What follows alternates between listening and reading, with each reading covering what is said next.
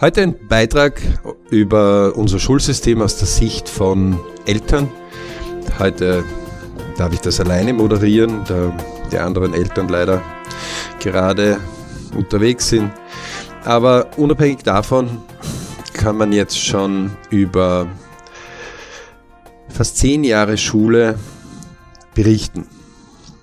Diesen Jahren der Schule von unseren Kindern, 13 und 15, haben wir schon jetzt den 3. Schultyp und heute das Thema Blackboxen. Blackboxen, die immer wieder ein Stirnrunzeln hervorbringen, weil viele Leute meinen, unser Schulsystem sei ja so gut und wir hätten keine Blackboxen. Und liebe Eltern, lehnt euch lieber ein bisschen zurück und kritisiert nicht alles und macht nicht alles. Dabei handelt es sich doch nur um eine der wichtigsten Sachen, die wir als Elternteil haben, nämlich unsere Kinder. Wir selbst haben 2 Söhne und Sprösslinge und sind zwar ein getrenntes Paar, aber sind ewig Mama und Papa. Als solches haben wir uns auch dem natürlich gewidmet und haben versucht, unsere Söhne, die mit 6 Jahren und der zweite mit 5 Jahren in die Schule gegangen sind und gestartet haben in der Schulkarriere, diese bestmöglichst zu fördern und zu unterstützen. Wir sind beides keine Elternteile, die keine Schulbildung hatten, sondern hatten beide recht gute Schulausbildungen, die bis zum universitären Grad teilweise geführt haben oder äquivalent zu universitärem Grad. Und auch wenn wir mütterlicherseits vor allem ein bisschen pädagogisch mehr Versierte haben, haben wir väterlichseits vielleicht etwas unternehmerisch mehr geförderte Bereiche. Das ist eine gute Durchmischung. Selbst in unserer Familie als solches gibt es Akademiker und gibt es keine Akademiker, gibt es Leute, die in mittleren Führungspositionen sind, wenn wir unsere Großeltern hernehmen. Das heißt eine gute, gesunde, bürgerliche Mischung. Was hat das jetzt mit den Blackboxen zu tun? Als Blackbox wird etwas bezeichnet, wo man etwas hineinsteckt. Man hat keine Ahnung, was da drinnen vor sich geht und bekommt dann irgendwann einmal ein Ergebnis zurück. Und als solches bezeichnen wir Eltern immer wieder Teile unseres Schulsystems. Man möge sich das einmal in aller Ruhe überlegen. Der Spaziergänger oder die Spaziergängerin, die bei der Schule vorbeigeht, die Oma, die Tante, der Freund. Jeder von uns in Österreich zahlt in das Schulsystem über seine Steuereinnahmen und über seine Abgaben in einen riesigen Topf hinein. Einer der größten Etats ist unser Unterrichtsministerium. Größer wie das Verteidigungsministerium bereits, sollte man meinen, ausgezeichnet, ausgestattet mit vielen Geldern, ideal, um international im Vergleich hier gut zu punkten. Und genau hier beginnen interessante Erlebnisse. Dieser Podcast soll jetzt dazu dienen, damit alle draußen nie aufgeben, never ever, um ihre persönlichen Berichtsmomente im Sinne von der Förderung als Familienvater, Familienmama, Oma, Opa, Bekannter, Freund, Tante, Onkel, sonstiger Befürworter oder vielleicht persönlich Förderer, der gar nichts mit der Familie zu tun hat, weil man einfach haben möchte, dass die Jugend später, wenn sie dann, wie in den Lebensplänen des BRCs immer wieder ersichtlich, von der Käseglocke Familie herauskommen, von dem Schutz, einfach die Möglichkeit haben, sich gut ausgebildet, gut selbstständig ihre eigenen Wege zu suchen. Wir haben also 2 Söhne, die mit 16 Monaten Abstand recht zügig hintereinander sind. Der Ältere ist im Juni geboren, der Jüngere ist im November geboren. Hier gibt es also die erste Weggabelung. Ist man bis zum September Geborener eines Jahres, dann kann man noch in dieses Schuljahr gehen. Ist man nach dem September geboren und sind die Klassen ein bisschen voller, hat man Pech gehabt, dann wird man zurückgestuft. Völlig egal, ob jetzt man schon so weit ist, dass man unbedingt in die Schule möchte, man muss warten im Kindergarten. Wir selbst haben recht früh damit begonnen, das soziale Umfeld der Kinder zu trainieren, denn Kinder haben einfach, wie in der Psychologie schon mehrfach erwähnt, hier empfehlen wir Professor Hütter und seine vielen Kollegen, die hier Gott sei Dank viel Zeit widmen, um einer breiten Masse mehr möglich zu machen. Und wir vom BRC und vor allem vom Bereich BRC Family appellieren hier an alle, hier diese modernen Methoden zu nutzen. Gegenüber vor 50 Jahren, gegenüber unseren Großeltern oder Urgroßeltern gab es noch keine YouTube-Kanäle, gab es noch keine Podcast-Kanäle. Und gerade ein Professor Hütter hat zum Beispiel einige Bücher schon geschrieben, die heutzutage jederzeit sofort zu beziehen sind, als normales Buch oder als Kindle oder als Abwandlung davon, aber auch Videobeiträge, die man sich anschauen kann, wo man sich inspirieren lassen kann und sich Lösungen suchen kann, um seine Jugend einfach besser zu fördern. Und als solches haben wir natürlich auch, um den Wiedereinstieg der Mama recht schnell zügig gestalten zu können, aber auch um neue Grenzen für Kinder erleben lassen zu können, unsere Kinder frühestmöglichst dazu gebracht, um auch in eine Krabbelstube, restriktive in eine Tagesmutter und deren Erlebnisse, die sie dort haben, angedeihen zu lassen. Das heißt, wir haben einfach mit 2 Jahren schon getrachtet, dass 2 bis 3 Tage in der Woche unsere Kinder nicht nur die Grenzen und die Regeln, die man ja, wenn man beim Papa ist oder wenn man bei der Mama ist oder wenn man bei Mama und Papa ist oder wenn man bei Oma 1 ist oder bei Oma 2 oder bei Opa 1 oder Opa 2, dann wird man feststellen, dass jedes Kind versucht, die Regeln herauszufinden, die Grenzen ein bisschen zu sprengen und die Grenzen ein bisschen auszuloten. Kommt man jetzt in eine neue Umgebung, wie in einen Kindergarten oder wie zu einer Tagesmutter, gelten wieder neue Regeln, gelten wieder neue Grenzen. Und als Befürworter der Lebenspläne haben wir das natürlich sehr früh bereits den Kindern angedeihen lassen und ihnen auch erklärt, unterschiedliche Umgebungsradar, unterschiedliche Personen, in unterschiedlichen Gebieten wird es unterschiedliche Gesetzmäßigkeiten und Regeln geben und auch Grenzen. Das hat dazu geführt, dass wir sehr sozial engagierte Kinder auch haben. Wir haben durch Sport immer wieder versucht, auch hier die Leistung zu fördern und eine Mischung zwischen sozial und zwischen einen Sieg sich holen, eine Niederlage zu verdauen, aber auch aufeinander Rücksicht zu nehmen und nicht um jeden Preis zu gewinnen. Das war bei uns auch mehr aufgeteilt. Die Mama ist da eher ein Typus, der den sozialen Bereich sehr, sehr gut drauf hat. Ich bin eher als Papa eher ein Bereich, der daher hier aus dem Verkaufsbereich oder aus dem Ergebnisbereich kommt, wo wenig Leute fragen, was man dafür getan hat, um dieses Ergebnis zu erzielen. Das heißt, ich habe den Sport als solches ein bisschen mehr gefördert.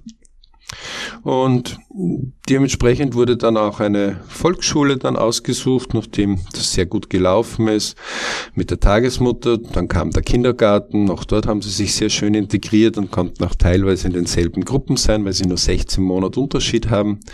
Und so kam es dazu, dass der Erste aus dem Kindergarten in die Volksschule kam. Der Jüngere hat mit großen Augen den Werdegang seines älteren Bruders verfolgt, der nur 16 Monate auseinander war. Und natürlich war der größere Bruder immer ein bisschen ein Vorbild. Und so drängte er auch danach rasch 1 Jahr später und nicht 2 Jahre später, weil das Novemberkind hätte eigentlich noch warten müssen, auch in die Schule zu gehen. Da gibt es ja diesen versteckten Bonus der Geschwister. Das heißt, wenn ein Geschwisterteil in einer Schule ist, dann kann man sich da oft vorbeischlingen an diesen hochoffiziellen Terminen, dass man alle bis September Geborenen dürfen bitte erst im nächsten Schuljahr in die Klasse eintreten, egal wie weit der in der Entwicklung ist. In unserer Familie gab es natürlich da einige Diskussionen, vor allem Mama und Oma haben gesagt, ja, aber der ist noch so jung und er braucht noch seine Zeit, während der Junge einfach darauf gedrängt hat, seinem Bruder nachzufolgen. Und ich selber habe gemeint, Gönnt ihm doch dieses eine Jahr, wenn er einfach vorher schon in die Schule gehen will. Vielleicht braucht er das ja später einmal. Wie recht ich haben werde, kommen wir dann noch ein bisschen später. Und so durchliefen sie eine Volksschule, die eine integrative Volksschule war. Das heißt, man hat auch hier einen Versuch, dass man auch behinderte, teilbehinderte Kinder in Klassen integriert und mit Zusatzlehrern, das heißt zu den 2 Volksschullehrern, noch weitere Speziallehrer für die behinderten Kinder hat, so dass man ein soziales Gefüge hat. Die Schulen nehmen das natürlich sehr gern an und ich höre einige, der ein bisschen aus der Wirtschaft kommt, sagt, naja, weil sie mehr Geld kriegen, weil sie mehr Lehrer haben, die Klassen dadurch ein bisschen besser auslasten können und es dreht sich dann letztendlich immer, wie kann ich denn den Lehrer bezahlen? Und dort kommen die ersten Bereiche dann hervor, wenn man sich als Elternteil fragt, Fixteufel noch einmal, also die Putzfrau, die Schule putzt, zahlt genauso den Platz des Kindes mit, wie ich als Elternteil, wie die Großeltern, wie der Spaziergänger, der daneben geht und die Leute in Österreich, die nicht einmal eine Ahnung haben, dass diese Schule existiert.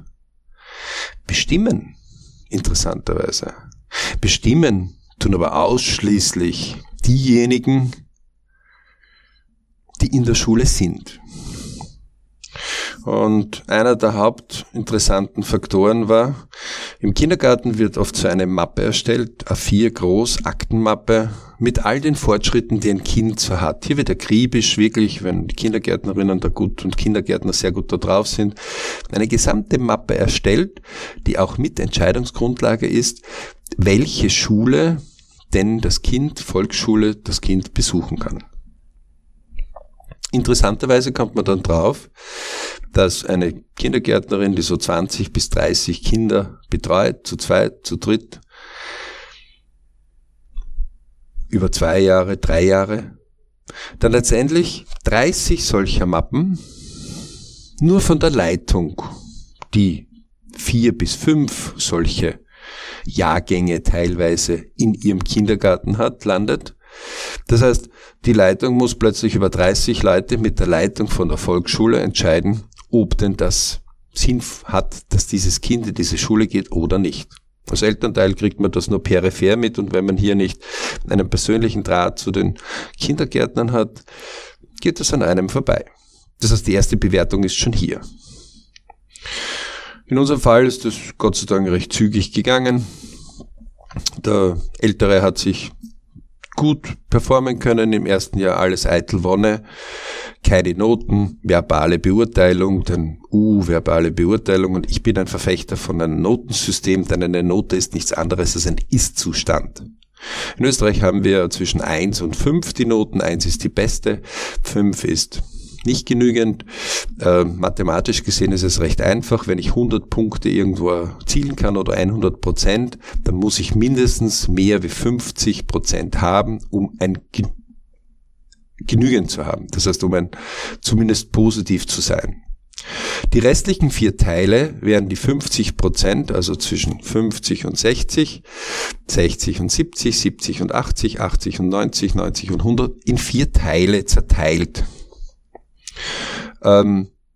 Diese Stufe jetzt wären jetzt 5 Teile. Aus dem Grund wird einfach dieses zwischen 100% und 50% oder 50,0001% in 4 weitere Teile zerteilt, nämlich in 4, 3, 2, 1.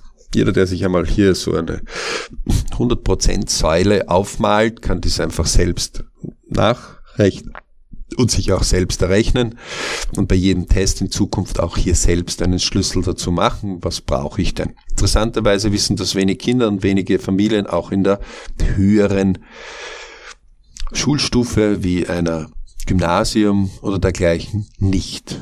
Denn man verlässt sich ja auf die, die diesen Berufsstatus gewählt haben, auf die Lehrer, auf die Professoren. In der Volksschule ist es so, dass man 2 Hauptlehrer hat und die einen über alle Gegenstände in Österreich betreuen. Kommt man mit denen zurecht, ist es gut, kommt man mit denen nicht zurecht, Pech gehabt. Wir hatten so ein kleines, wir haben es dann Nilpferd genannt, intern. Eine ältere Dame, die einfach die ganze Zeit schon davon gesprochen hat, dass sie überlastet ist mit 3 Monaten Urlaub im Sommer und 1 Monat Urlaub noch zusätzlich und dass sie einfach so und so ein Burnout-Syndrom hat und dass sie arm ist und also diese Litanei ist die ganze Zeit losgegangen. Es stößt einen, wenn man selbst im Vertrieb ist, ein bisschen auf. Wenn man selbst Selbstständige ist oder selbst Angestellte in einem anderen Bereich, stößt einen das schon auf, wenn man die ganze Zeit nur hört, wie arm der Lehrer ist. Aus dem Grund haben wir immer 2 Dinge gehabt. Wir haben uns darauf geeinigt, nachdem wir pädagogisch ausgebildete Leute in unserer Familie haben, die mütterlicherseits sind, haben wir gesagt, gut, Volksschule macht, also diese Seite.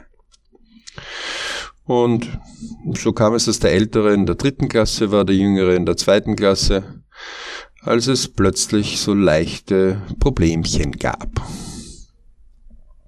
Und einer der Probleme kam, dann, wo der Ältere in der 4. Klasse war, dass plötzlich einmal herauskam, 3 Jahre lang keine Noten und plötzlich Anfang der 4. Klasse, also mit 6 Jahren geht man ja normalerweise ungefähr, je nachdem wie man geboren ist, in die 1. Klasse und läuft also dann 3 Jahre durch und in der 4. Klasse ist plötzlich im ersten Halbjahr sind plötzlich Noten hier.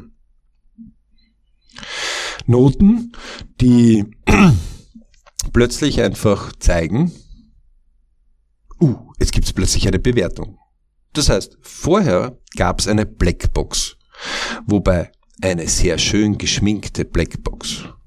Man könnte das auch vergleichen, man bekommt ein Geschenk, sehr schön verpackt, sehr schön beschrieben, aber man weiß nicht, was drinnen ist. Man hat keine Ahnung, denn viele, viele, viele Worte, diese vielen Worte, die der Pädagogik als wertvoll erachtet, verstehe auch teilweise den Sinn dahinter, haben aber nur das Problem und das Thema, dass man nicht weiß, woran stehe ich. Gehen wir doch einfach einmal in den Bereich hinein, dass wir selber sagen, was sind denn Noten? Noten sind nichts anderes als ein Ist-Zustand. Ein Ist-Zustand, der sagt, 1, sehr gut ausgezeichnet, 100%. Ich habe vielleicht 100 Fragen und diese 100 Fragen habe ich alle richtig gemacht. Gehen wir ein bisschen in die Mathematik, weil da wird es ein bisschen einfacher. Nehmen wir an, ich habe 100 Additionen und diese 100 Additionen habe ich überall bei 100 das richtige Ergebnis. Habe ich bei weniger als wie 50 das richtige Ergebnis, weil ich mich verrechne, schlampig schreibe, was auch immer, dann habe ich einfach ein nicht genügend. Und dazwischen der Grad entscheidet jetzt über, also ein Ist-Zustand. Das heißt aber noch lang nicht, dass ich gut in Mathematik bin, dass ich Mathematik gern habe, dass ich Mathematik mag, das heißt das überhaupt nicht. Es ist ein Ist-Zustand. Und meistens, zumindest aus der Erfahrung, die wir, wenn wir mit Leuten darüber diskutieren und die über ihr eigenes Schulleben und Lehrerinnen einmal diskutieren und reflektieren, ist es so, wenn wir mal eine schlechte Note hatten, dass wir dann oft einfach zu wenig gemacht haben. Wir haben zu wenig geübt. Es hat selten am Intellekt gescheitert. Es hat meistens am Fleiß gescheitert. Und zwar zu 99,9% am Fleiß und zu 0,001% am Intellekt. Das mag schon sein, dass einer mehr Begeisterung hat, mit Zahlen oder mit Wörtern oder mit Sachen umzugehen und sich dadurch leichter tut. Aber meistens ist es so, wenn man diese 10.000 Stunden Regel sich einmal hernimmt aus dem Spitzensportbereich oder aus dem Kunstbereich oder Unternehmerbereich, dann sagt man, jemanden, der 10.000 Stunden lang ein Musikstück am Klavier übt, wird darin Weltspitze sein. Glauben Sie nicht? Nur dort einfach einmal selbst erforschen. Schönes Beispiel, international recht renommiert bekannt, die Beatles haben 7 Jahre lang geübt in einem Hamburger Striptease Club, bevor sie, wie sie nach England zurückgekommen sind, wo plötzlich der Pop explodiert ist, einer der geübtesten Bands waren, die es überhaupt auf dem Markt gab.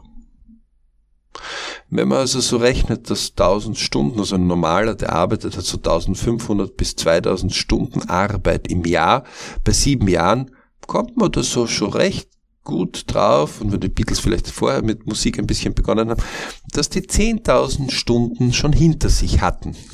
Vielleicht auch schon ein bisschen mehrfach. Übung, nicht Talent, Übung. Und man sagt ja auch 5.000 Stunden Lehrer, dann kann man es unterrichten. 2.000 Stunden und drunter Hobby. Die Schule setzt nicht darauf auf, dass wir Weltklasse darin werden. Die Schule setzt darauf auf, die Aufgabe, uns ein Grundfundament zu geben. Das ist gut. Das ist auch wichtig. Das wird auch wichtig in der Zukunft. Umso wichtiger ist es für uns Eltern, die Position zu bekommen, die vielleicht jetzt neuer ist, weil wir selbst gebildeter sind, als wir vor 50 oder vor 100 Jahren, weil selbst mehr Medien zugänglich sind, weil selbst mehr Fachliteratur, Fachwissen zugänglich ist, auch für Leute, die in diesen Bereichen nicht bewandert sind und die sie sich nachher bilden können. Bedenken Sie nur, dass heutzutage es normal ist, dass einer 2 oder 3 verschiedene Berufe in seinem Leben hat. Das heißt, derjenige, der am Anfang ein Automechaniker war, kann später ein sehr guter Bankbeamter geworden sein und sehr gut vielleicht auch mit Fonds umgegangen sein. Einer, der Fonds gemacht hat, kann auch später sehr gut einen Würstelstand betreiben.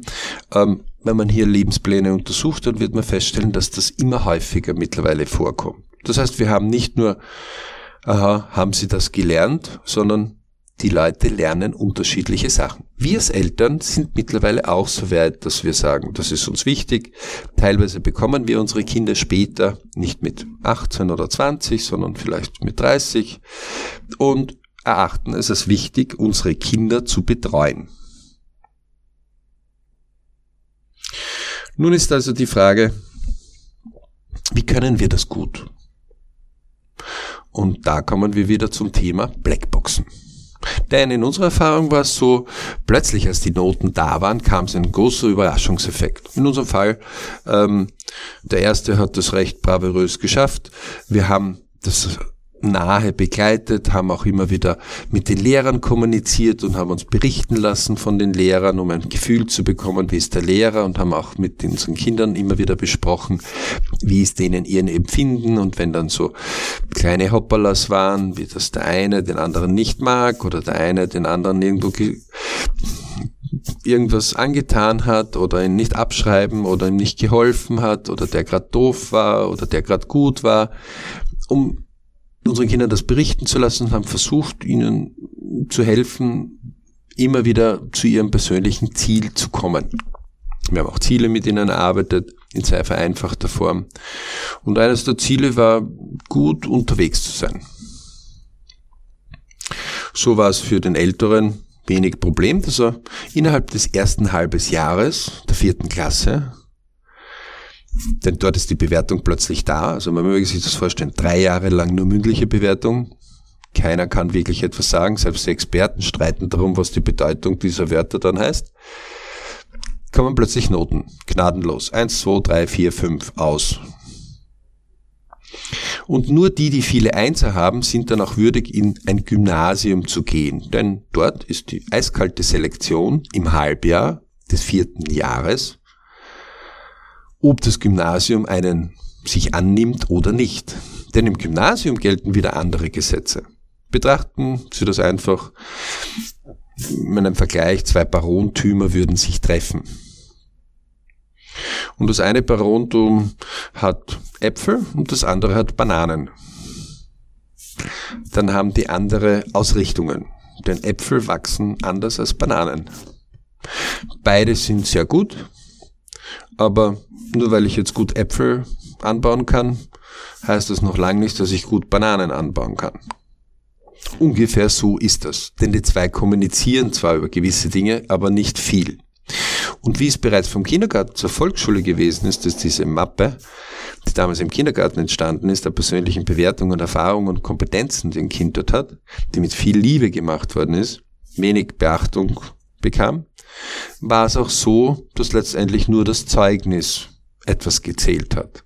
Ein Zeugnis, das plötzlich in einem halben Jahr entstand, völlig egal, welche Entwicklung das Kind gerade gemacht hat. Würde man als Eltern dort nicht hineinschauen, hätte man eine perfekte Blackbox. Eine Blackbox, wo man sein Kind hineinschickt in die Schule, nach dem Motto, die werden das schon machen.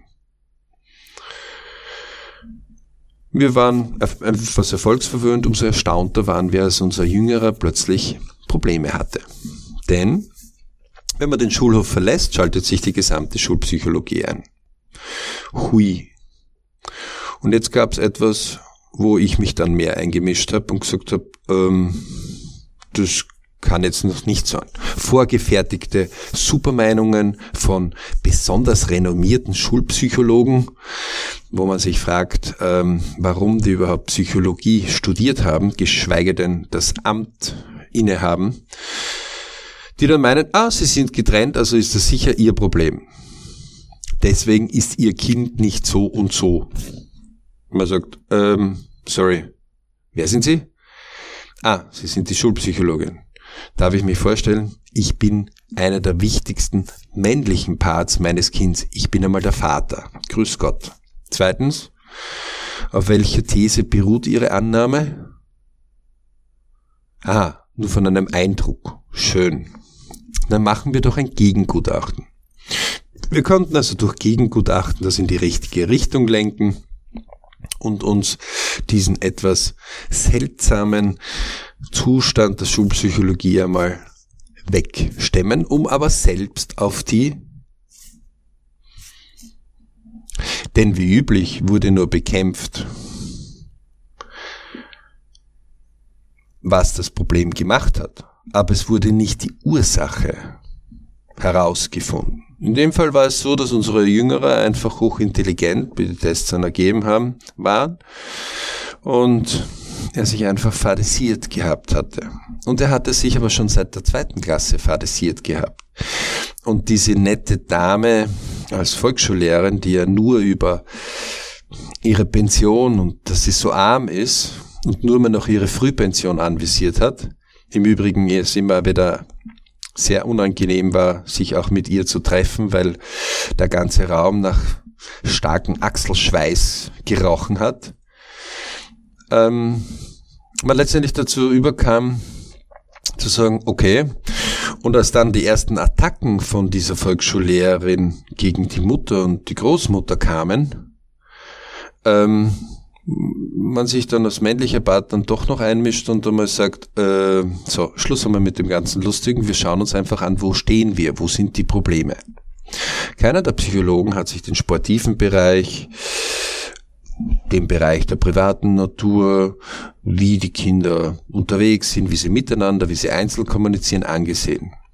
Aber jeder hat von denen seine Kästchen seiner Tests ausgeführt. Und aus unseren Lebensplan-Technologien wissen wir eines. Man kann sehr viel untersuchen, aber es gibt einfach zu den Hard Facts auch viele Soft Facts. Und Hard Facts und Soft Facts sind Bruder und Schwester und die gehören zusammen. Man kann zwar ein bisschen Schwerpunkt auf den Hard Fact geben, aber man darf nie den Soft Fact unterschätzen. Und umgekehrt. Erstens. Zweitens. Man muss das Ganzheitliche sich anschauen. Woher kommt diese Annahme? Woher kommt dieser Bereich? Wie hat es sich entwickelt? Und einer der Sachen war einfach ein Muster, wo der Jüngere halt einfach, wenn er Protest gegen die Mama mal gehabt hat, einfach von daheim in die Sackgasse rausgegangen ist, um einfach einmal seiner Wut freien Lauf zu lassen. Er hatte sich nur gedacht, dass er diese... Grenzen sprengen, auch in der Schule mal kurz machen darf, wenn er persönlich beleidigt wurde.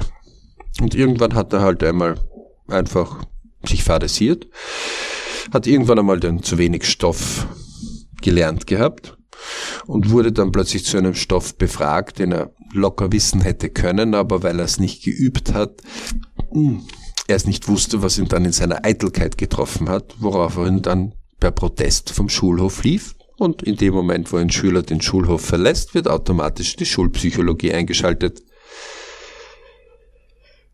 Wenn dann plötzlich ein Attest kommt, dass jemand sämtliche dieser Abkürzungen, die die Psychologen so gerne verwenden, wo selbst Google dann leicht stöhnt, um nur einmal die Übersetzungen zusammenzubringen, und die Psychologen dann leicht erstaunt sind, wenn man mit einer Gegenpsychologen arbeitet und wenn man sich in dieses Thema einarbeitet, und es geht um das Wichtigste, was man hat, um sein Kind. Und bei Weitem ist sein eigenes Kind nicht fehlerfrei, man ist ja selber nicht fehlerfrei. Aber deswegen heißt es noch lange nicht, dass es jetzt ganz verdorben ist. Und dann kommt man plötzlich drauf, dass die nur so einen Teilaspekt ansehen. Das ist also ungefähr so, wie ich esse einen Kugelhupf, der mit Rosinen auch ist, und ich sehe mir nur die Rosinen an. Ich sehe gar keinen Kugelhupf, aber ich sehe alle Rosinen, weil ich ausschließlich mit einem kleinen Ausschnitt, wo ich in ein Papier ein kleines Loch hineingestopft habe, und ich sehe mir einfach nur immer diesen Ausschnitt an, und da sieht nur Rosinen, aber keinen Kugelhupf. Ungefähr so kamen wir uns vor, bis wir das Ganzheitliche einmal aufgemacht haben, bis wir aus dem Lebensplan Technologien das selber herleiten mussten und dann feststellen mussten, ups, dieses Muster haben wir selbst uns gezüchtet. Tut natürlich dann nicht leicht, wenn man selber draufkommt, ups, das ist einfach aus der Gewohnheit dort entstanden. Faktum war aber eins. Es ging ihm um Anerkennung, also wurde ein bisschen mit einer speziellen Trainerin geübt, Schulaufgaben, Schulbereiche, wie lerne ich es, wie hole ich mir den Stoff, wann durch rechtzeitig lernen, das mit Spaß, wirklich ausgezeichnet gemacht worden. Und innerhalb von 2-3 Monaten waren plötzlich sehr, sehr gute Noten da. Und so konnten wir es rechtzeitig abfangen. Wir haben dann noch zusätzlich das Glück gehabt, eine neue Volksschullehrerin zu bekommen in der 3. Klasse, die am Anfang meinte, das wird jetzt ein bisschen eine Aufgabe, aber muss ja nicht ein Gymnasium sein. Wir gemeint haben, warum? Nach 3 Monaten war das überhaupt kein Thema mehr. Also hätte die erste Blackbox Volksschule einfach so funktioniert, wie sie wollen hätte, wäre der zweite Sohn nicht in ein Gymnasium gegangen. Man braucht jetzt keine Leute abwerten, die nicht in ein Gymnasium gehen. Überhaupt nicht. Es ist nur, mehr wird gefordert in einem Gymnasium. Und warum soll ich von vornherein schon junge Leute angewöhnen, sie gar nicht mehr zu fördern, sie nur mehr noch in der Faulheit zu begeben? Also sahen wir das überhaupt nicht ein und konnten das ganz gut durchmanövrieren. Und das Interessante war, in dem Moment, wo er seine Anerkennung bekommen hatte in der Schule, weil er einfach gute Leistungen gebracht hatte, kam die Explosion im Sport, und er explodierte im Sport in seinem Lieblingsbereich, weil er einfach wesentlich mehr Selbstvertrauen hatte. Dort hatte er das Glück, dass er in einer Mannschaft trainieren konnte, wo er unter Gleichaltrigen war, aber auch bei seinem älteren Bruder mitspielen und trainieren konnte, so dass er bei den Älteren durch wesentlich mehr Anstrengung das schnell rüber transferieren konnte und bei seinen Gleichaltrigen natürlich durch wesentlich besseres Training wesentlich besser drauf war. Kein Wunder, dass er also aufgefallen ist, und ein renommierter Verein, also eine Freundin, fragte, du magst doch nicht mitgehen, ich möchte zu einem renommierteren Verein gehen. Irgendwann, ja, und dieser Verein gleich gesagt hat, den können Sie gleich da lassen, weil der ist gut. Es kam also dann das Gymnasium, 2. Blackbox. Beide Elternteile sind selbstständig oder nahe selbstständiger Art und Weise und brav in einem gut bürgerlichen Bereich unterwegs. Und natürlich kam die Annahme Ganztagesschule. Ganztagesschule ist durchaus ein interessantes Modell, also gerade als Berufstätiger kann man sagen, okay, ich gebe in der Früh mein Kind ab und um 16 Uhr kommt es ohne Hausübungen zurück, weil innerhalb des Unterrichtes von 8 bis 16 Uhr mit Mittagessen die Hausübungen auch erarbeitet werden. Das System dazu der Ganztagesschule liest sich ausgezeichnet, wenn Sie nicht die BRC-Zeitpläne dazu haben. Denn wenn Sie sich so eine Woche vorstellen, dann haben Sie von Montag bis Freitag von 8 bis 16 Uhr Schule, Sport in einem Verein, zusätzliche Hobbys, Klavier, Cello, Ziehharmonika,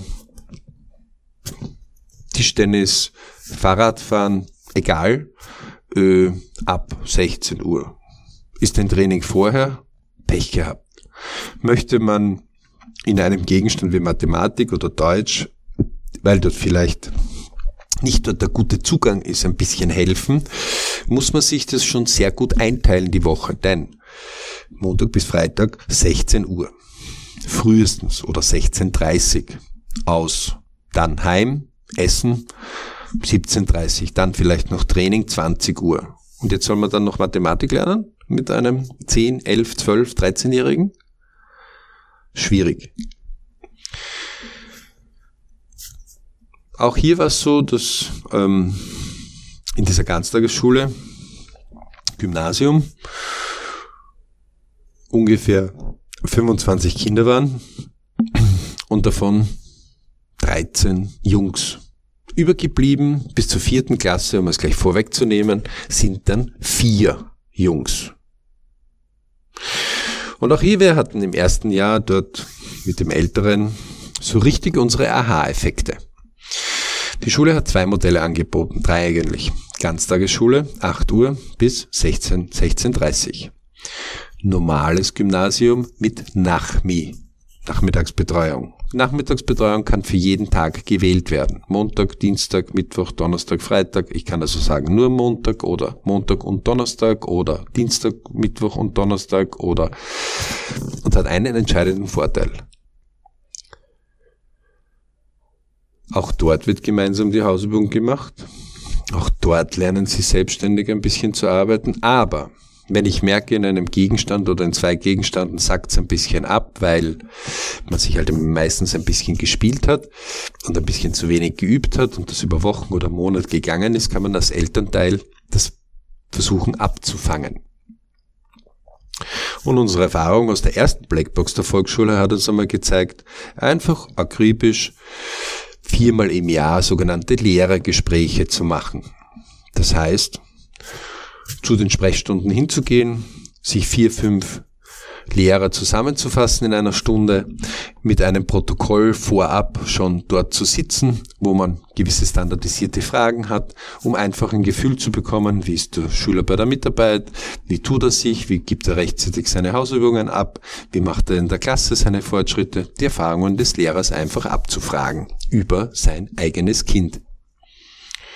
Und es ist höchst erstaunlich, wenn man den Lehrern dann sagt, geben Sie bitte ein Notensystem in der Mitarbeit 1, 2, 3, 4, 5 nach Schulnotensystem. Plötzlich kommt von einem, der unterrichtet, na, Sie wollen es aber genau wissen. Man denkt sich, Sie geben ja dann einen der Noten 1 bis 5, also, und wir haben nur 10 Minuten, weil eine Stunde hat 60 Minuten, eine Unterrichtsstunde nur 50. Ich möchte 4 Lehrer unterkriegen, weil ich habe einen Job und ich habe jetzt die Stunde Zeit, um 4 Lehrer, die alle einmal in der Woche eine Stunde lang Sprechstunde haben, zu besuchen. Und da möchte ich gleich 4 abfrühstücken. Mein Sohn hat 12 verschiedene Lehrer.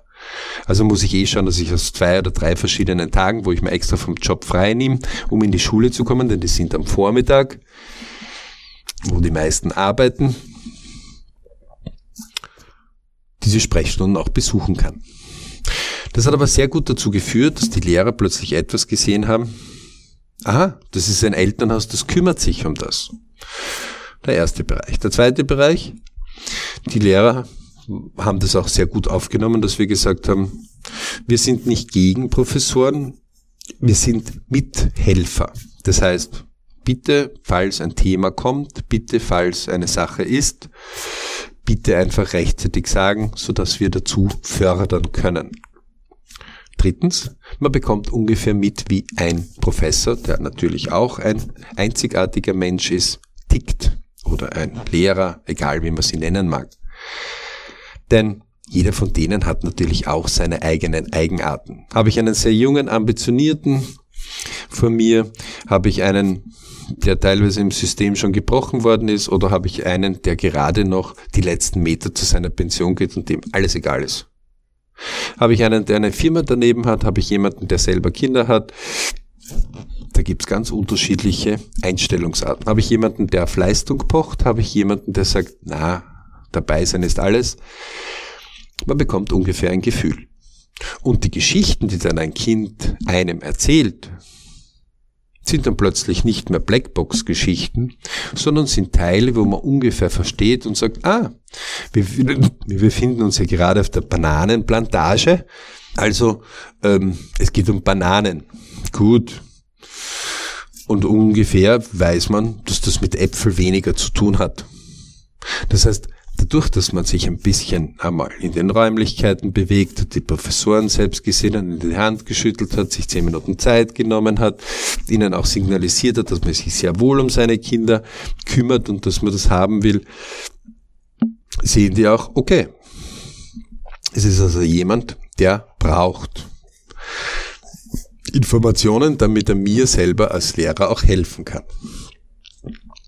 Da gab es eine kleine Anekdote, wo ich einmal auf eine, ich glaube, Biologielehrerin gewartet habe. Und 2 Mütter waren vorher dort. Ich finde engagierte Mütter sehr gut. Aber Mütter, die eine halbe Stunde lang um denselben Brei herumrennen, finde ich entsetzlich. So, Väter genauso, egal. Dort gab es etwas und ich stand daneben, weil ich gewartet habe. Es war immer dasselbe. Ja, also gut, dieser Test ist nicht so gut gelaufen, aber könnte man das nicht anders machen? Ja, nein, wir müssen die Tests aus diesem Grund machen. Die Mutter, ja, aber das sieht man doch anders und das könnte ja man, das ist eine halbe Stunde lang um diese eine Frage herumgegangen. Ich war schon leicht nervös. Draußen lief der Parkschein. Meine Stunde, die ich mir von der Arbeit freigenommen hatte, von meinen Tätigkeiten, die letztendlich auch dieses Schulsystem mitbezahlt, meine Arbeitskollegen, meine Projekte, alle standen still. Und ich konnte nicht weiter, weil dieser Professor, der nur eine Stunde in der Woche Elternsprechstunde hat, ewigen Kreislauf hatte und eine halbe Stunde lang ein und dieselbe Frage zu beantworten versuchte. Ich habe das dann abgekürzt zum Schluss, indem ich am Ende der Sprechstunde hingegangen bin und gesagt, Frau Professor, ich habe mir jetzt extra Zeit genommen, um Sie, man sieht es ja hier im Stundenplanauszug, in dieser einen Stunde, in dieser Woche zu treffen, um kurz zu fragen. Ich habe hier eine komplette Checkliste. Wäre es denn noch möglich, dass Sie mir die bitte ausfüllen? Denn die 50 Minuten sind ja jetzt um und jetzt habe ich leider keine Zeit mehr, dass ich noch länger warte. Man bekam einen erstaunten Blick und kochte innerlich als Elternteil, da man sich dachte, glaubst du, lieber Professor, dass nur du einen Stundensatz hast, den du versuchst gut umzusetzen? Und noch dazu hast du eines der wichtigsten Sachen in meinem Leben, mein Kind, das du fördern solltest. Also lerne ihm bitte ein bisschen besseres Zeitmanagement, weil ich versuche es auch dem zu lernen. Und was du als Vorbild hier abziehst, ist leider, man kann solche Dinge vielleicht nicht gleich so sagen, denn sonst kommt es postwendend vielleicht zurück auf ein Kind und das ist dann lästig. Also versucht man sich höflich zu bedienen. Diese Blackbox, und das war die zweite Blackbox, die wir hatten, der wir die Möglichkeit gaben, sich zu erklären, so nach dem Motto, ich schicke dir mein Kind, ich bezahle alle Rechnungen, ich bezahle alle Bereiche mit der Familie. Du hilfst mir, wie ich es fördern kann. Deal, fertig. Stattdessen kam, wir schicken das Kind hinein, Stille. Manchmal kamen so Berichte von unserem Kind, wahrnehmend eines 10, 11, 12, 13, 14-Jährigen aus dessen Erfahrung.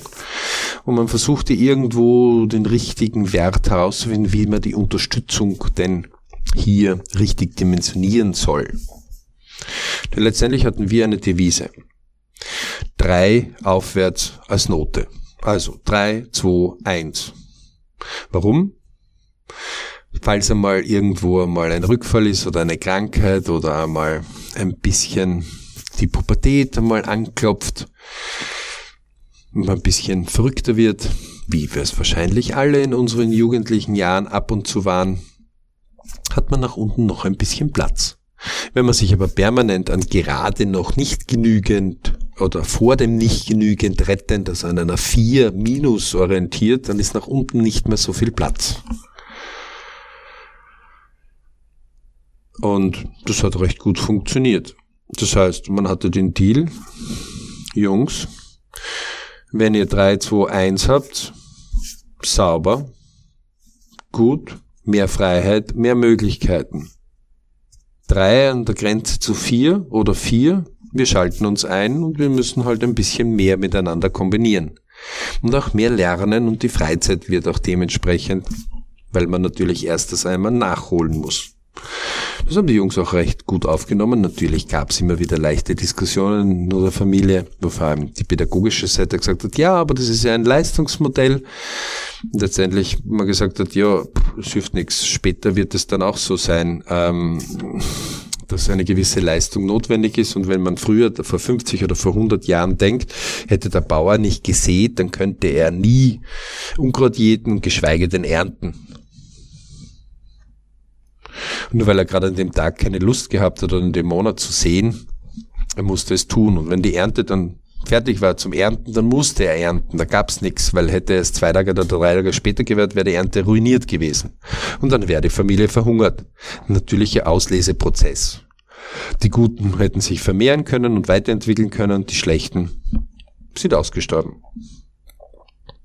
Es wurde natürlich nicht immer so freundlich empfangen, aber es war die einzige Art und Weise, um in diese Blackboxen einmal gewisse Bereiche hineinzubringen, wo man halbwegs gut unterwegs ist. Wir haben insofern in der Blackbox einfach die Konsequenz gezogen, dass wir nach der 2. Klasse im Gymnasium, also 6. Schulstufe, 4 Jahre Volksschule, 4 Jahre dann Unterstufe Gymnasium, also das 6. Schuljahr, nach dem 6. Schuljahr wir getauscht haben und gesagt haben, okay, Ganztagesschule Schluss, Halbtagesschule mit Nachmi. Warum?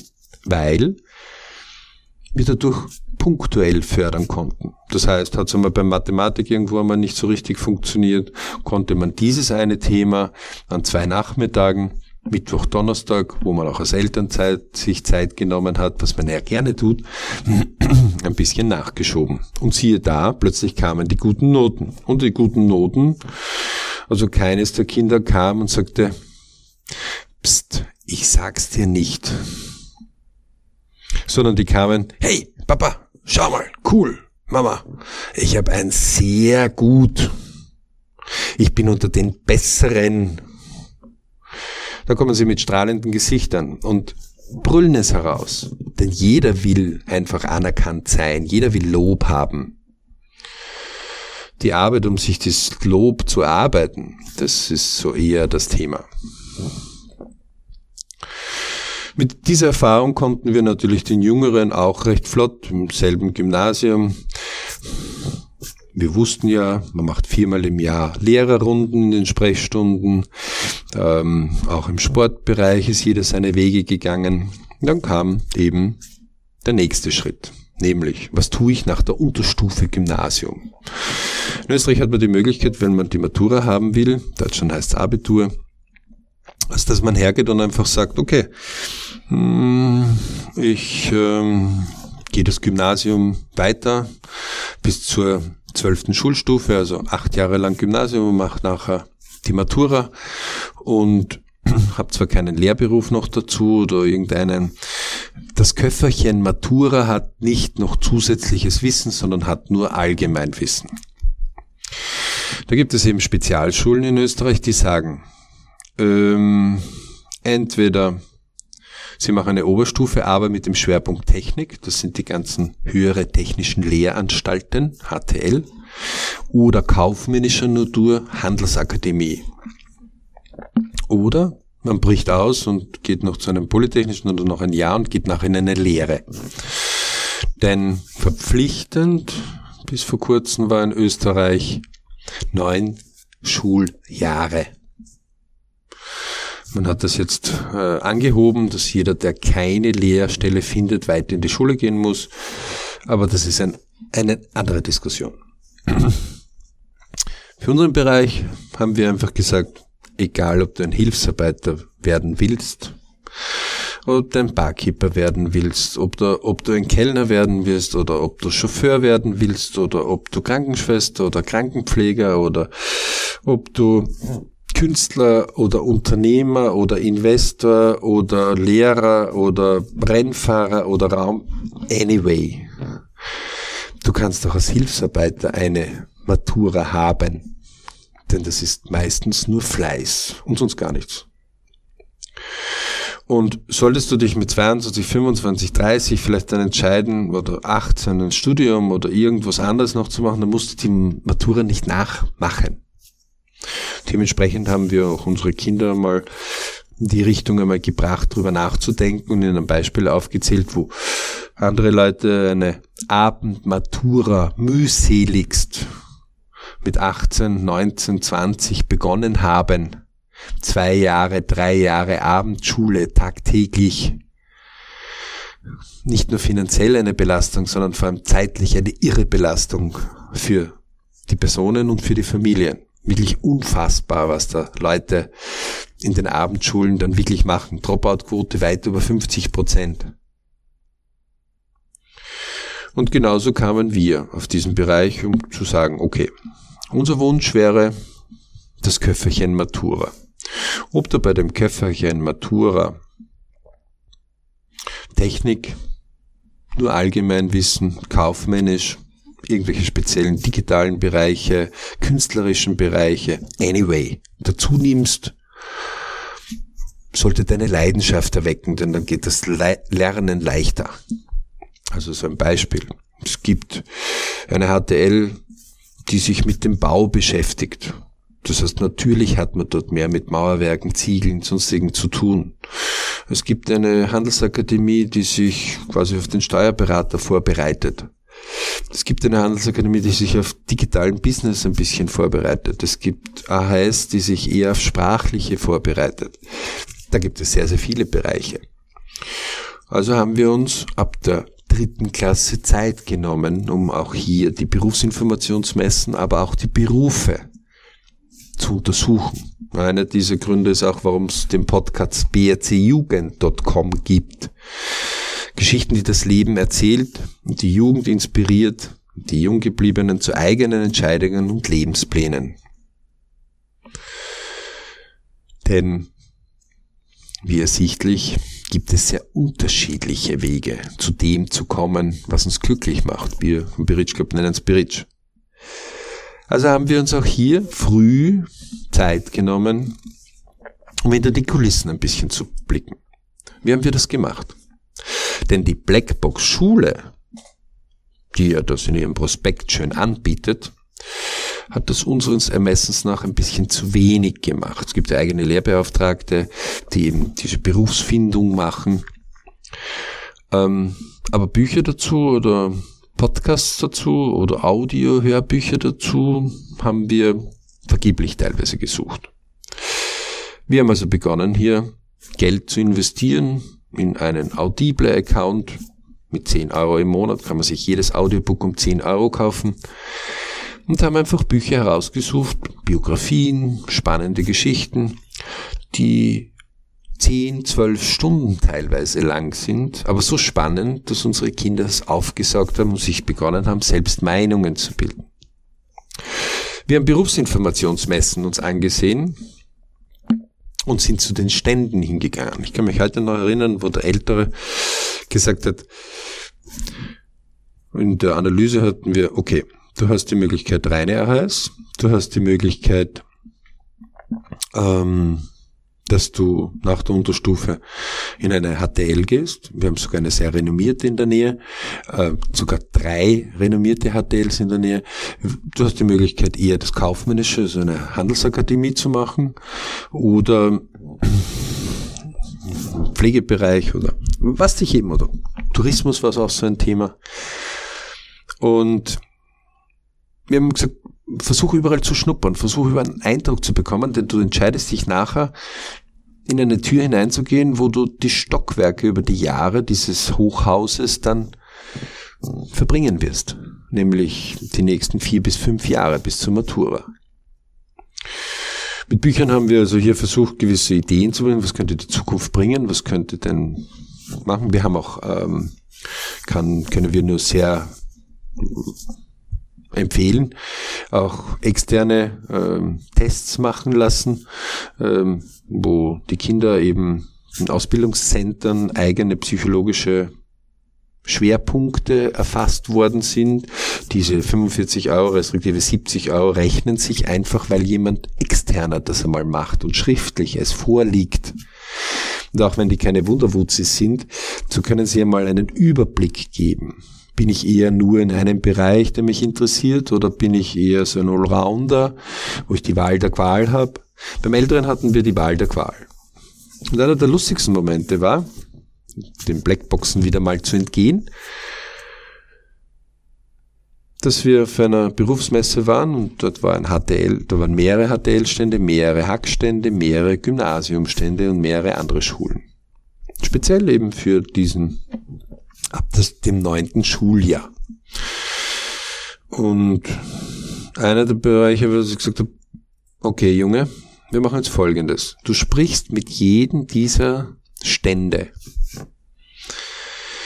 Und bei der Hack war etwas, wo er meinte, die Hack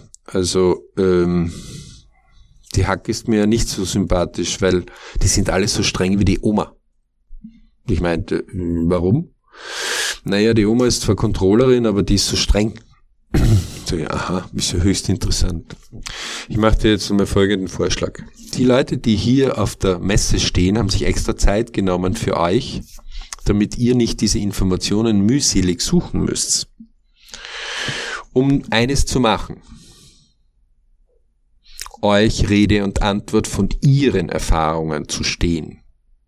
Wir machen jetzt Folgendes, wir nutzen diese 4 Stunden, die wir hier sind, um möglichst viele Eindrücke, möglichst viele Gespräche zu bekommen, die du führst. Wie ich? Ja, du, mein Sohn. Und genauso war es dann auch. Er hat einfach mit unterschiedlichen Leuten gesprochen und es gab keine Einschränkung. Auch jemanden, der überhaupt nicht zugesagt hat, hat er sich einmal begonnen zu informieren. Nach ungefähr 2 Stunden hatten wir ein recht interessantes Aha-Erlebnis, denn die komplette Ausrichtung, die er vorhatte, war plötzlich verändert. Da stand plötzlich ganz oben, Papa, die von der Hack können sich am besten präsentieren. Sage, naja, die üben das ja auch. Der Kaufmann als solches übt das recht viel. Der Techniker ist oft wer, der sich mit dem Technischen so sehr beschäftigt, dass man dort wenig Leute findet, die auch gut präsentieren können. Und aus den Lebensplänen geht eindeutig hervor, das österreichische Bildungssystem gibt die Möglichkeit, dass man zum Beispiel erst eine Hack machen kann und dann eine technische Liebe entdeckt und mit einem Kolleg quasi sich das noch nachholen kann oder mit einem technischen Studium, dann hat man vorher die kaufmännischen Bereiche ein bisschen gelernt und nachher den technischen. Oder man holt sich den technischen Bereich und kommt nachher drauf den kaufmännischen oder den allgemeinbildenden Bereich. Das heißt, es ist keine Einbahnstraße. Das ist einfach, was nehme ich in das Köfferchen Matura als erstes dazu, um einmal sicherer den Weg bis zur Matura zu gehen. Sein Ranking war dann Hack, HTL und noch ein paar andere Schulen und überall wurden Schnuppertage gemacht. Wir hatten dann Terminvereinbarungen und es gab also in dieser Entwicklung absichtlich vom Oktober bis November eigentlich die Zielsetzung, dass wir Ende November wissen wollten, wo können wir im Februar anmelden. Denn im Februar, im Halbjahreszeugnis der 8. Schulstufe, muss man für die 9. Schulstufe sich entscheiden, wohin man gehen will. Dementsprechend sind dann Aufnahmen und die Zusagen werden dann im April gemacht. Ein sehr spannender Bereich. Eigentlich kann man sich nur bei einer Schule anmelden. Wenn die dann nicht zusagt, dann muss man einen Reservemanöver nehmen. Also sehr spannend, wenn man das zum ersten Mal erlebt. Man kriegt manchmal ein bisschen graue Haare. Die nächste Blackbox. Wir haben das insofern dann gelöst, dass wir einfach in der HTL, in der Hack, in der speziellen Tourismusschule und in anderen Bereichen wo ihn es interessiert hat, Schnuppertage vereinbart haben, wo er schnuppern konnte. Natürlich kann ein Schnuppertag bei Weitem jetzt nicht ein ganzes Jahr ersetzen, aber er kann ihm zumindest eine erste Idee geben. Natürlich bemühen sich dort die Professoren ganz anders, als wenn es dann wirklich in dem Schuljahr an die Sache geht. Und viele Dinge werden auch in diesen Blackboxen dann nicht genannt. Und einer dieser Informationen war zum Beispiel, die wir Gott sei Dank durch den Sport, wo wir auch mit Älteren zu tun hatten, recht rasch herausbekamen. Nämlich als ein Elternteil und sagte, okay, 9. Schulstufe, egal ob HTL oder Hack, 50% fliegen raus. Wir waren richtig erstarrt. Wie? 50% fliegen raus. Warum? Wir haben bitte eigene Aufnahmstests dafür und eigene Prozeduren und das wird nicht jeder aufgewickelt. Wie können die bitte 50% im ersten Jahr in der 9. Schulstufe verlieren? Also in der Oberstufe, noch einmal, Volksschule, erstes bis viertes Schuljahr, dann Unterstufe, Gymnasium oder Neue Mittelschule, wie es in Österreich heißt, ehemalige Hauptschule, bis zum 8. Schuljahr und dann geht's aufs 9. Schuljahr, entweder Oberstufe, Gymnasium oder polytechnischer Lehrgang oder HTL oder Hack, erste Klasse. Und dort plötzlich verlieren 50% derer, die ausgesucht worden sind aus einem Kriterium, wo die Schulen sich mit persönlichen Gesprächen, mit teilweise Tests, mit teilweise Analyse der Noten über die letzten Jahre versuchen, ein Bild zu machen, um die besten Kandidaten heraus, und plötzlich werden 50% dort nicht weiterkommen. Schnurstracks marschierten wir dann zur Schule, auch bei einem Kennenlerntag, und meinten, wie hoch ist der Prozentsatz der letzten Klasse, des letzten Jahrgangs gewesen, die nicht weitergekommen sind. Ja, es gibt da so eine Übergangsklasse, 50% sind es nicht, aber nahe dran. Und jetzt kam etwas, wo man Gott sei Dank der nächsten Blackbox entgehen konnte als Elternteil, indem man einfach hin sich justierte und sagte, okay, Junge, mach bitte einfach Folgendes. Nimm bitte das Klassenbild, das ihr gemacht habt, Teambildung, wunderschön, und zähl einfach durch. 1, 2, 1, 2, 1, 2. So, alle Einser tust du nach links, alle Zweier nach rechts. Einer der beiden Gruppen wird es nächstes Jahr nicht mehr in deiner Klasse geben.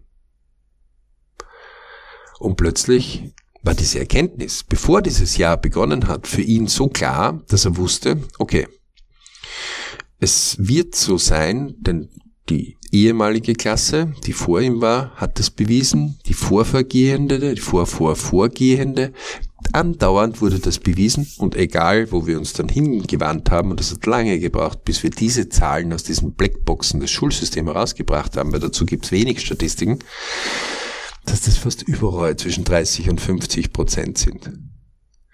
Ob es mit der Pubertät zu tun hat, ob es mit den neuen Schultypen zu tun hat, ob es mit den neuen Themen zu tun hat, ob es mit weniger Vorbereitung zu tun hat, ob die Jugend weniger lernen will als wie früher, keine Ahnung. Wobei Großvater meinte, vor 50 Jahren bin auch ich in die Hack gegangen und auch wir haben 50% verloren. Dann ist es ein Thema seit 50 Jahren, was wir haben.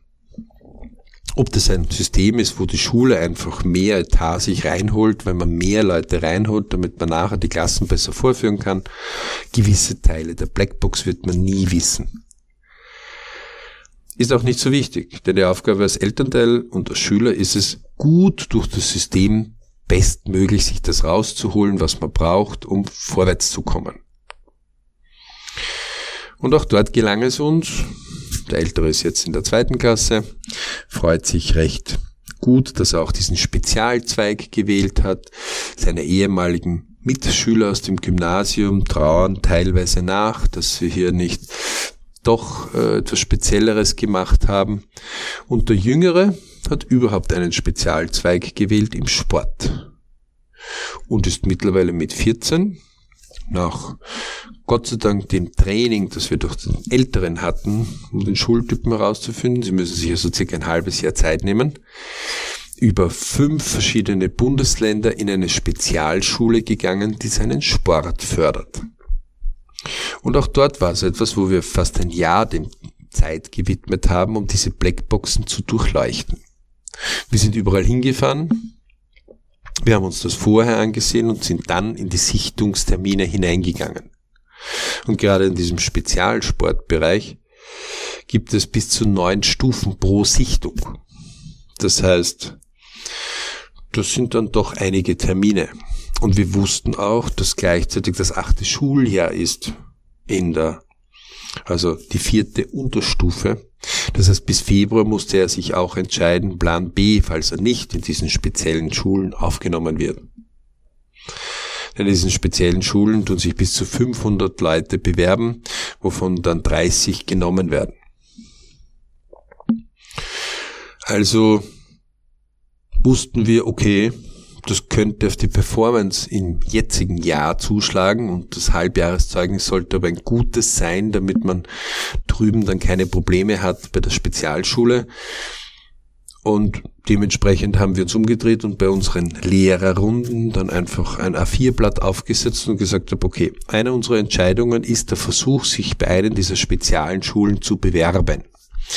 Wir bitten Sie als Professor, der den jungen Mann jetzt 3 Jahre schon in ihrer Schule kennt, falls es zu Schwankungen kommt, die nicht ungefähr dem entsprechen, wie sie es gewohnt sind, sich rechtzeitig zu melden und rechtzeitig die Jokerkarte zu ziehen, einfach bei uns anzurufen oder uns ein Mail zu schreiben, sodass wir rasch Bedarf, der da ist, nachjustieren können. Zusätzlich kommt natürlich die Pubertät.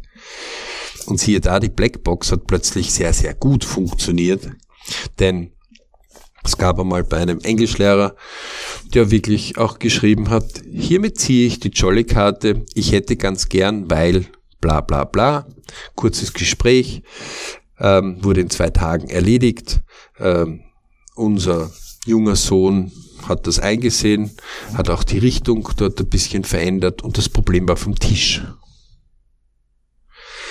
Was will ich jetzt mit dieser ausschweifenden Sache über Blackboxen sagen? Immer wenn Sie gerade als Elternteil Ihre geliebten Schätze, Ihre Kinder, die Sie natürlich ab und zu ganz gerne auf den Mond schießen, aber nur dann, wenn sie auch wieder zurückkommen, fördern möchten, dann seien Sie sich klar, dass manchmal Blackboxen sind. Diese Blackboxen hat es immer schon gegeben. Sie brauchen sich nur mit Ihren Eltern einmal unterhalten oder Ihren Großeltern. Die gab es immer schon. Der einzige Unterschied ist, dass wir heute wesentlich mehr Fachliteratur haben, uns in Themen einzulesen, die wir vorher nicht einmal beachtet haben, dass es für uns notwendig ist.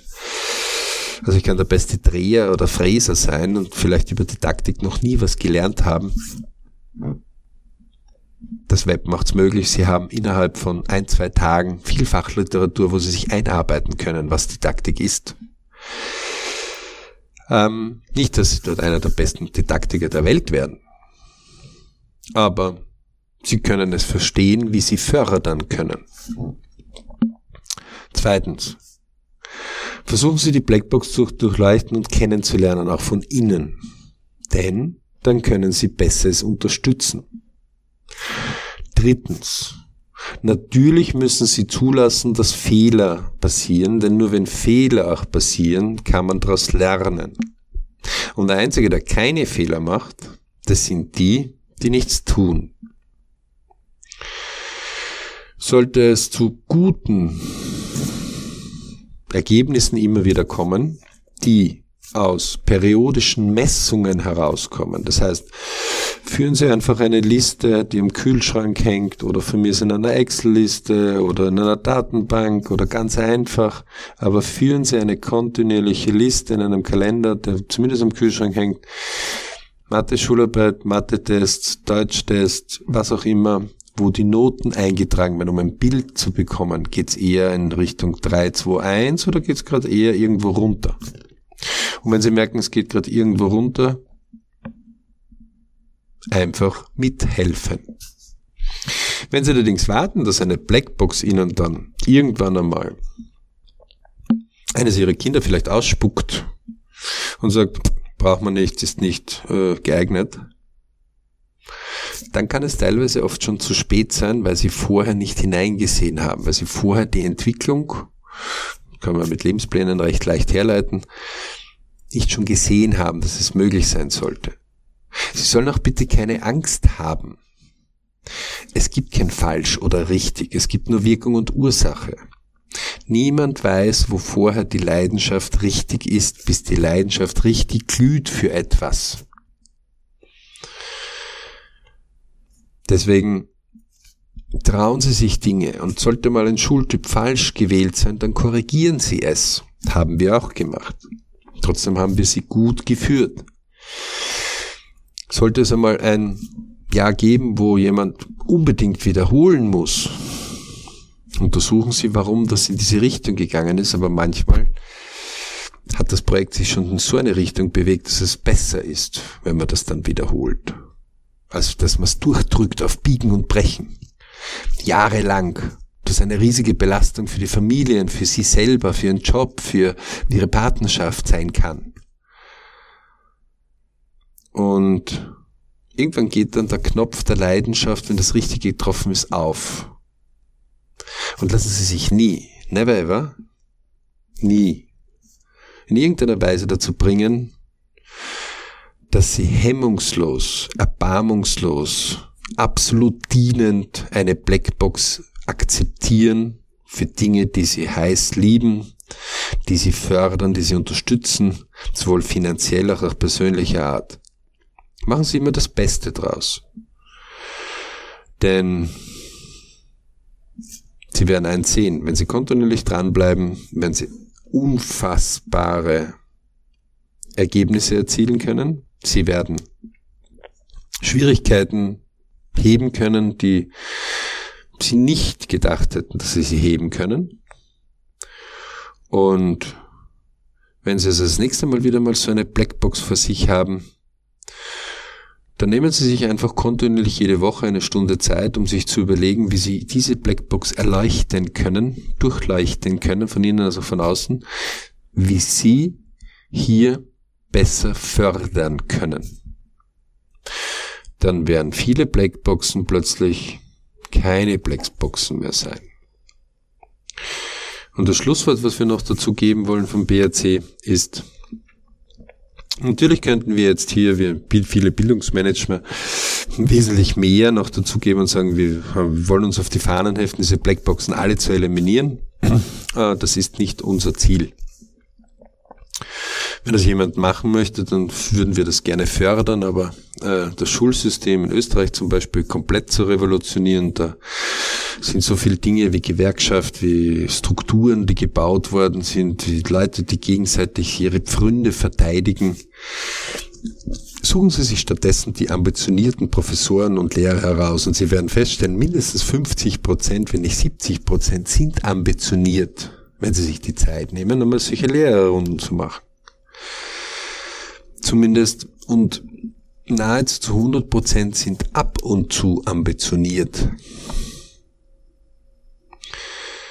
Natürlich ist das Zeit, die Sie investieren, aber diese Investition in die Blackbox und in Ihre Kinder bekommen Sie dadurch zurück, dass Sie wesentlich mehr Möglichkeiten erarbeiten können.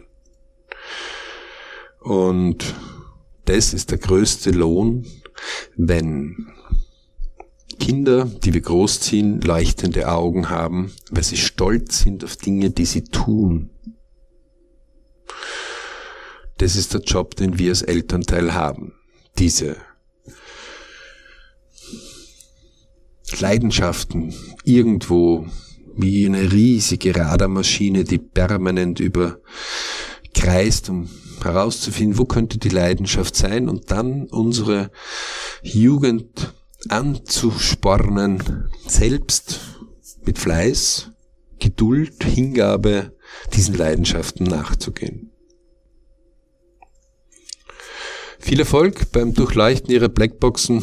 Wir werden vielleicht später mal noch einmal zum Blackbox noch weitere Teile dazu machen, aber dieses Thema hat uns dermaßen gejuckt, dass wir mal das so von uns geben wollten, und sollten Sie was dazu schreiben wollen, können Sie uns gerne auf unseren Kontaktformularen Informationen zubringen lassen. Sollten Sie was zur Lebensplan-Technologie einfach haben wollen, bitte einfach melden, wir haben spezielle Kurse dazu. Auch dieser Traumwunsch-Ziel-automatische Kurs, der jetzt gerade draußen ist, einfach melden, können wir nur wärmstens empfehlen. Podcast BRC Jugend und alle Untergruppen des BRCs, die mit dem Podcast draußen sind, wie auch der BRC Family. Viel Erfolg, nicht aufgeben, never ever. Und schön brav dranbleiben, wenn Sie mal so eine Blackbox sehen, gerade in dem speziellen Bereich Bildung, nicht unterkriegen lassen. Schön dranbleiben, beginnen Sie zu erforschen, zu durchleuchten, sich selbst die eigenen Strategien herauszuarbeiten und dann flugs durch. Das ist wie, wenn man mit einem Schiff unterwegs ist, manchmal kommt man durch ein bisschen stürmische Zeiten, manchmal kommt man durch etwas sehr wenig windige Zeiten und manchmal kommt man einfach durch eine Mischung von allem. Wesentlich ist, dass Sie von A nach B kommen, wobei B, das ist, was Ihr Traumwunschziel sein sollte. In diesem Sinne, viel Erfolg, viele Berichtsmomente und Glücksmomente wünschen wir Ihnen mit Ihren Lieben und Ihren Familien und freuen uns, wenn Sie uns wieder das nächste Mal zuhören.